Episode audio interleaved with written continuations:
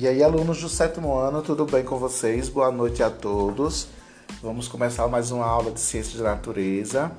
Hoje o nosso tema é, falará sobre a composição do ar, tá?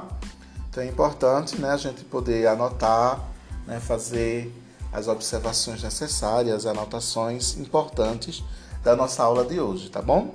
Então pega aí o material de vocês e vamos falar um pouco sobre essa composição do ar. O ar atmosférico ele é formado por vários gases, vapor d'água, micro-organismos e impurezas, né, que são a poeira e a fuligem. Esses são, né, vários componentes que estão lá junto, né, na composição do nosso ar atmosférico. Entre os gases existentes na atmosfera, temos o oxigênio, os gases nobres, que são o hélio, neônio, o argônio, o criptônio, radônio, xenônio, nitrogênio e gás carbônico. A tabela que nós vamos então poder né, discutir, falar, ela passa a exercer principalmente alguns gases que são essenciais para a nossa sobrevivência no planeta. Entre esses, né, entre esses gases presentes nessa tabela específica estão o nosso gás oxigênio, responsável pela nossa respiração, né? Nós vamos falar um pouquinho sobre cada um deles. Nós temos então na atmosfera cerca de 21% é gás oxigênio. Nós vamos encontrar o nitrogênio, um gás né, que não serve para nossa respiração, mas fundamental para o equilíbrio de vida no planeta. Nós temos em torno de 78% né, desse gás presente na nossa atmosfera. Vamos encontrar o gás carbônico, né, que nós temos aí em torno de 0,03%, e os gases nobres que eu falei para vocês anteriormente, que nós temos em torno aí de 1%. A quantidade de vapor d'água, micro-organismos e impurezas depende de alguns fatores, como por exemplo o clima, a poluição e os ventos. Então, estes são componentes variáveis do atmosférico, tá certo? Então vamos recapitular, vamos lá fazendo as, as anotações. Nosso atmosférico ele é constituído por vários componentes, tá certo? Dentro desses componentes nós temos quatro gases que são específicos. Vamos lá: oxigênio, nitrogênio, gases nobres e gás carbônico. Dentro dessa composição, nós vamos encontrar né, o vapor d'água, os micro-organismos e as impurezas, que são exatamente o que? São é, alguns fatores né, que vão estar associados a ele para que possa ocorrer uma variável né, desse ar atmosférico. E que fatores vão estar auxiliando a eles? São os fatores como o clima, a poluição e os ventos, ok? Entendido aqui? Então vamos para os componentes, né? Então constantes do ar, né? Que são os que eu falei anteriormente, que são os gases. Então nós temos lá o nitrogênio, falando sobre ele. É um gás mais abundante, né, do ar, como eu já disse, nós temos cerca de 78%. Sua fórmula química é N2, ou seja, uma molécula de nitrogênio é formada por dois átomos de nitrogênio. Os animais e as plantas não aproveitam o nitrogênio do ar, mas existem alguns seres vivos que conseguem aproveitá-los e transformá-lo em sais nitrogenados, como os nitratos. Estes seres são as bactérias que vivem em raízes de plantas leguminosas, como feijão, a soja, a ervilha. O ciclo começa com o gás nitrogênio penetrando no solo. As bactérias o absorvem, transformando em nitratos, que são cedidos em partes para as plantas. Essas plantas utilizam os nitratos para produzir proteínas, que fazem parte do corpo vegetal. Animais herbívoros comem estas plantas, adquirindo para si as proteínas. Animais carnívoros comem os herbívoros, transferindo para eles as suas proteínas. Quando o animal morre, é decomposto por bactérias e fungos, que retornam ao solo e mais tarde absorvidos por outras plantas e assim dando início ao ciclo do nitrogênio novamente. Veja que é importante, né, a presença do nitrogênio, né, mesmo sem ter uma função para a nossa respiração, né, mas ele é importante para todo o desenvolvimento né, de equilíbrio que existe de vida no planeta. Vamos falar sobre o oxigênio. Cerca de 21% do ar da atmosfera é o gás oxigênio. Nosso organismo não consegue ficar muito tempo sem respirar.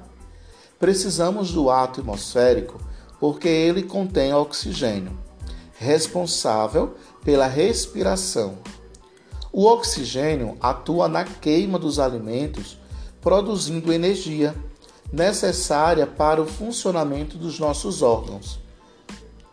Assim, eles conseguem se manter em atividade. Também servem como gás comburente, que alimentam a combustão, a queima. Quando um ser vivo utiliza o gás oxigênio para a respiração, damos o nome de seres aeróbios, plantas e animais. Quando não usam o gás oxigênio para a respiração ou queima ou queimar seus alimentos, damos o nome de seres anaeróbios, que é o caso das bactérias, por exemplo. Então veja que é importante né, o nosso gás oxigênio associado a uma composição específica né, para a nossa respiração. Então, sem ele, nós seres humanos, nós seres vivos, de modo geral, né, não podemos sobreviver. Né? Além desse processo para a respiração, nós observamos que a gente utiliza ele também para várias outras funções, como por exemplo a combustão. Né? Então há essa necessidade, né, essa utilização e a presença do oxigênio no nosso universo, na nossa atmosfera. Bom, vamos falar agora um pouco sobre o nosso gás carbônico. Este gás, com fórmula de CO2, é essencial para a vida dos vegetais na realização da fotossíntese, que produz glicose e energia. A glicose é armazenada em forma de amido e pode ser utilizada na produção de celulose.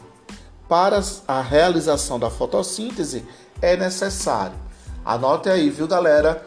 Quatro itens importantíssimos para que possa ser então realizada a fotossíntese. Galera do sétimo ano não pode esquecer, certo, desses quatro itens. A realização da fotossíntese só vai ser possível a partir da clorofila, certo? O que é essa clorofila, professor? A clorofila é uma substância, né, que vai estar lá de, é de cor verde, né? Por isso que as folhas da planta é verde, certo? Porque ela tem a função de absorver a energia luminosa, certo? Então, essa é o que nós chamamos de clorofila, esse pigmento verde que nós vamos encontrar nas folhas das plantas.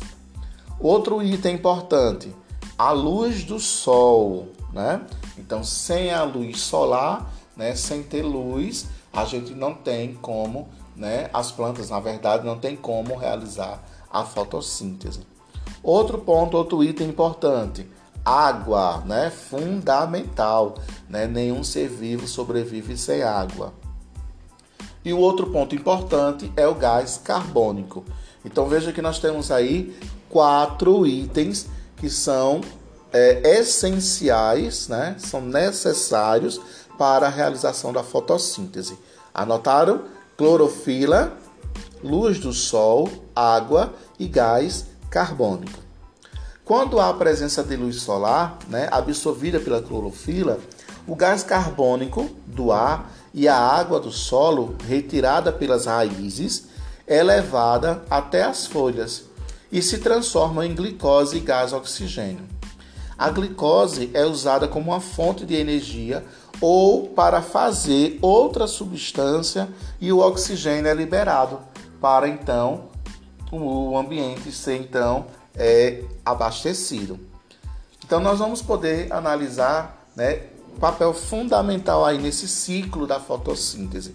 A sobrevivência e ao mesmo tempo o equilíbrio para os demais indivíduos. Falando sobre os gases nobres, dificilmente se combinam né, com outras substâncias. Por isso são nobres, né? O próprio nome já define, né? Então vem a questão aí da nobreza, né? Então são elementos que não precisam de outros elementos, certo? Não precisam de outras substâncias. Que elementos, que substâncias são essas? Anotem aí também, né, os gases nobres: o hélio, neônio, argônio, criptônio, xenônio, radônio, certo? Então são esses seis, tá? É, elementos químicos que também vocês podem encontrar na tabela periódica, certo? Vocês também podem encontrar na tabela periódica, certo? Na disciplina de química ou né, poder aí associar em qualquer livro didático, qualquer material na internet mesmo, vocês também encontram esses elementos, tá certo? Eles são isolados e são utilizados pelo homem. Aonde nós encontramos esses gases? Vamos lá. O xeônio, né? É representado aí tem uma, simbolo, uma simbologia, né? Cada gás desse tem uma simbologia. O xenônio ele é simbolo, tem um símbolo XE. Então ele é usado nos flashes, né, nas máquinas fotográficas, aquelas máquinas fotográficas, né? Então é utilizado o gás xeônio. Nós vamos encontrar o neônio, tá? Que é o Ne, e o criptônio, que é o Kr. São dois gases. Eles são encontrados nos letreiros luminosos. Então aqueles letreiros, né, que a gente vê nas placas, por exemplo, de, é, de trânsito, né? Então nós temos lá é, o neônio e o criptônio, aquelas pulseiras que a gente usa para as festas, né? Então também nós temos lá, certo? A presença desses gases. É, o hélio, o hélio ele tem a simbologia HE. Ele, a gente pode encontrar ele naqueles balões, né, para encher balões. Né? Então enche balão de festas de aniversário. Então a gente tem esses balões que são enchidos com balão com gás hélio. É, em aparelhos utilizados para o tratamento do câncer, nós vamos encontrar um gás chamado de radônio. Tem a simbologia RN, certo?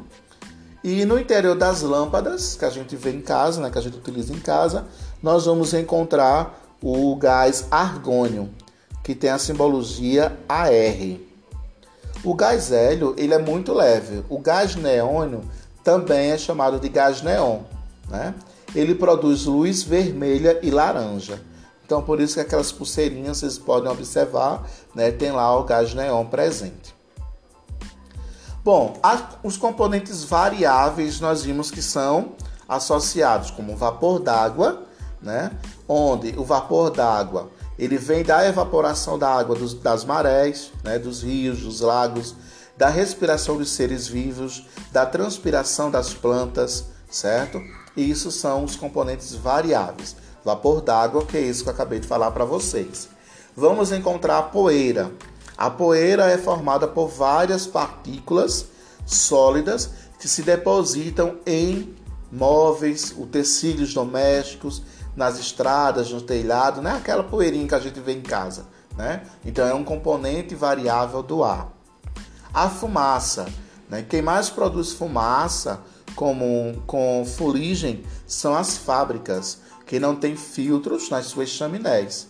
A fuligem tem uma cor escura, né? E é formada por substâncias como chumbo, tem a simbologia PB, causa né, sérios danos ao nosso sistema respiratório. A fumaça que sai dos automóveis, dos ônibus, caminhões, contém o dióxido de enxofre, que é o SO2, monóxido de carbono, que é o CO, dióxido de nitrogênio, que é o NO2 e outros hidrocarbonetos. É interessante a gente também poder observar, galera, a questão dos micro-organismos. Estes também são outros fatores, já são outros, é outro componente da variável do ar. Os micro-organismos é, estão em grande quantidade na atmosfera. Muitos são responsáveis por doenças como o tétano, a tuberculose e a gripe. Alguns não causam doenças e ajudam na decomposição dos organismos mortos e na fabricação de antibióticos. Outros, como o bacilo lácteo, né, se desenvolve no leite, produzindo a coalhada. Então veja que é importante a gente poder né, falar um pouco sobre esses componentes que estão presentes no ar. Aqueles que são fixos né, e aqueles que são variáveis. Bom, galera, então nossa aula está chegando ao fim. Espero que vocês tenham apreciado né, com atenção a nossa aula e aguardo vocês para a próxima semana. Um forte abraço e até a próxima!